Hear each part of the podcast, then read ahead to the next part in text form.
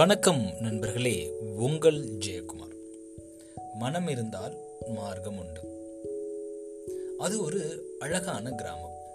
அந்த கிராமத்துல ஒரு அனுபவம் வாய்ந்த ஒரு முதியவர் வாழ்ந்துட்டு வந்துட்டு இருந்தார் அதே ஊர்ல நடுத்தர வயது உடைய ஒரு இளைஞனும் இருந்தான்.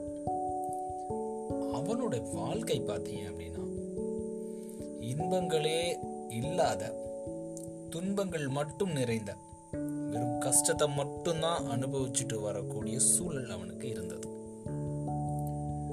அப்போ தன்னுடைய நிலைமையை மாற்றணும் இல்லைன்னா இதற்கான ஒரு தீர்வை தேடிட்டு போகணும் அப்படின்னு அந்த இளைஞன் முடிவு பண்றான்.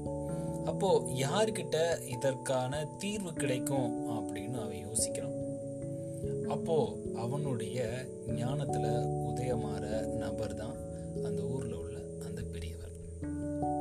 அந்த பெரியவர்கிட்ட போகிறான் பெரியவர்கிட்ட போய் தன்னுடைய வாழ்க்கையில் இது நாள் வரைக்கும் எனக்கு கஷ்டங்கள் மட்டும்தான் இருந்திருக்கு அப்படின்னும்.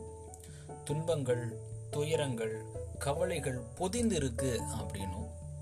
என்னுடைய வாழ்க்கையில் இன்பம் அப்படின்ற ஒரு சுவையை நான் இது வரைக்கும் சுவைச்சதே இல்லை அப்படின்ற தன்னுடைய வாதத்தை முன்வைக்கிறான் அந்த இளைஞன். சிரிச்சுக்கிட்டே அந்த பெரியவர் அந்த இளைஞனுடைய தலையை மெல்ல வருடி விட்டு அவன்கிட்ட ஒரு வேலையை கொடுக்குறார். அங்க இருக்கிற அந்த கண்ணாடி டம்ளர்ல ரெண்டு சிட்டிகை உப்பு அள்ளி போட்டு அதுல தண்ணி ஊத்தி குடி அப்படின்னு சொல்லி சொல்கிறார் அதை குடிச்சதும் அந்த இளைஞனுடைய முகம் மாறுது. ரெண்டு மடக்குக்கு மேல அவனால குடிக்க முடியல. ஐயா மன்னிக்கவும் என்னால இதை என்னால் குடிக்க முடியல.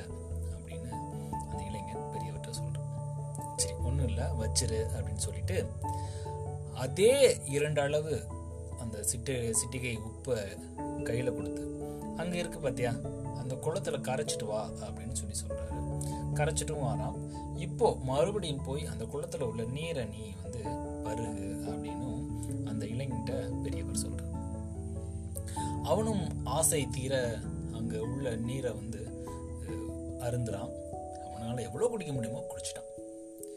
இப்போ பெரியவர் இளைஞனை பார்த்து கேள்வி கேட்க ஆரம்பிக்கிறார். இந்த டம்ளரில் எவ்வளோ உப்பு இருந்ததோ அதே அளவு உப்பு தான் அந்த குளத்துலேயும் இருந்துச்சு. ஏன் இந்த டம்ளரில் உள்ள நீரை உன்னால் குடிக்க முடியல?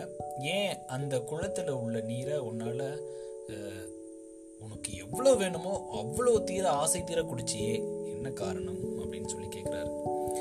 இந்த டம்ளரில் இருந்த அதிகமாக இருந்துச்சு அப்படின்னும் அதில் உப்புத்தன்மை கம்மியாக இருந்தது. அதில் சொல்லப்போனால் அந்த குளத்து நீரில் உப்புன்ற தன்மையே இல்லை அப்படின்ற விஷயத்தையும் அவன் தெரிவிக்கான்.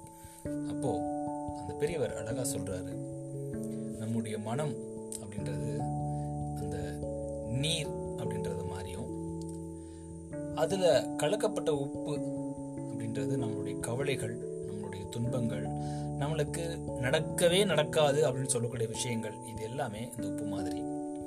இந்த உப்பை நம்முடைய மனசு அப்படின்றது சிறுசாக இருந்துச்சு அப்படியாது அதாவது இந்த கண்ணாடி டம்ளர் மாதிரி இருந்தது அப்படின்னா நம்மளால் எதுவுமே பண்ண முடியாது அப்படின்னும். அதுவே நம்மளுடைய மனம் அப்படின்றது அகண்டு விரிந்து அந்த குளம் மாதிரி இருந்துச்சு அப்படின்னா உப்பு அப்படின்றது அதில் எவ்வளோ போட்டாலும் அதில் கரைஞ்சு நம்மளுக்கு நல்ல விஷயத்த மட்டுமே நம்மளுக்கு கொடுக்கும் அப்படின்றதையும் அந்த இளைஞனுக்கு அந்த பெரியவர் அழகா அவனுக்கு எடுத்துரைச்சார்.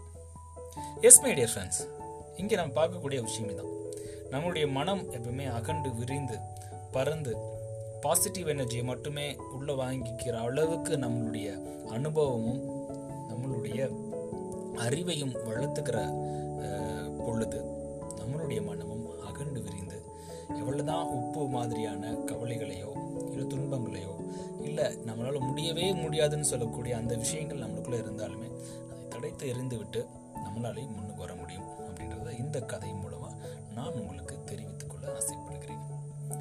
நன்றி நண்பர்களே மீண்டும் நாளை இன்னொரு பதிவில் உங்களை சந்திக்கிறேன். மனம் இருந்தால் மார்க்கம் உண்டு.